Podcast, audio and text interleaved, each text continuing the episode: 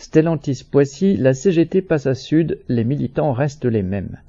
Au bout de 18 mois de manœuvres diverses, les bureaucrates de la Fédération de la métallurgie sont arrivés, avec l'aide de la justice, à exclure tout le syndicat CGT historique de l'usine PSA de Poissy. Loin de baisser les bras, les militants exclus, qui continuent de se battre contre le patron au sein de l'usine, sont passés à Sud lors d'un congrès réussi. Depuis le printemps 2021, la Fédération de la métallurgie essaye de casser le syndicat CGT de l'usine de Poissy car elle trouve ses militants trop combatifs et pas assez obéissants à son goût. C'est pourquoi elle a créé de toutes pièces une deuxième CGT dans l'usine, puis obtenu avec la complicité de la direction le retrait des mandats à ses militants connus et reconnus par les travailleurs.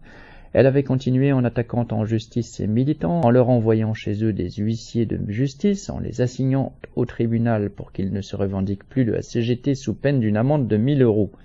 À chaque étape de cette lutte, la fédération a trouvé le soutien d'une part de la direction de PSA Stellantis, trop contente de s'en prendre à des militants qui aident les travailleurs à s'opposer à ces attaques, et d'autre part de la justice choisissant sans hésitation les bureaucrates syndicaux contre les militants combatifs de base.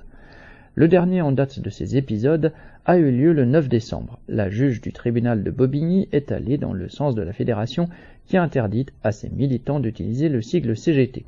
Elle a ainsi validé leur exclusion de la CGT par la fédération, qui n'a pourtant jamais utilisé les procédures internes d'exclusion et a donc bafoué ses propres statuts qui sont censés faire force de loi.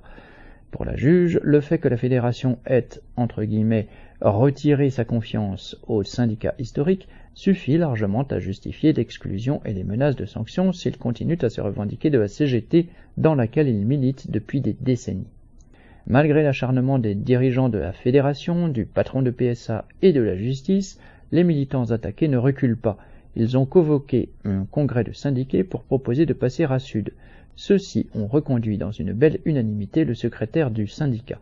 Et plus globalement, en choisissant de devenir Sud, les participants ont affirmé que les mêmes militants du même syndicat, avec les mêmes idées et la même détermination, continuent le combat tout en ayant été contraints de changer de nom.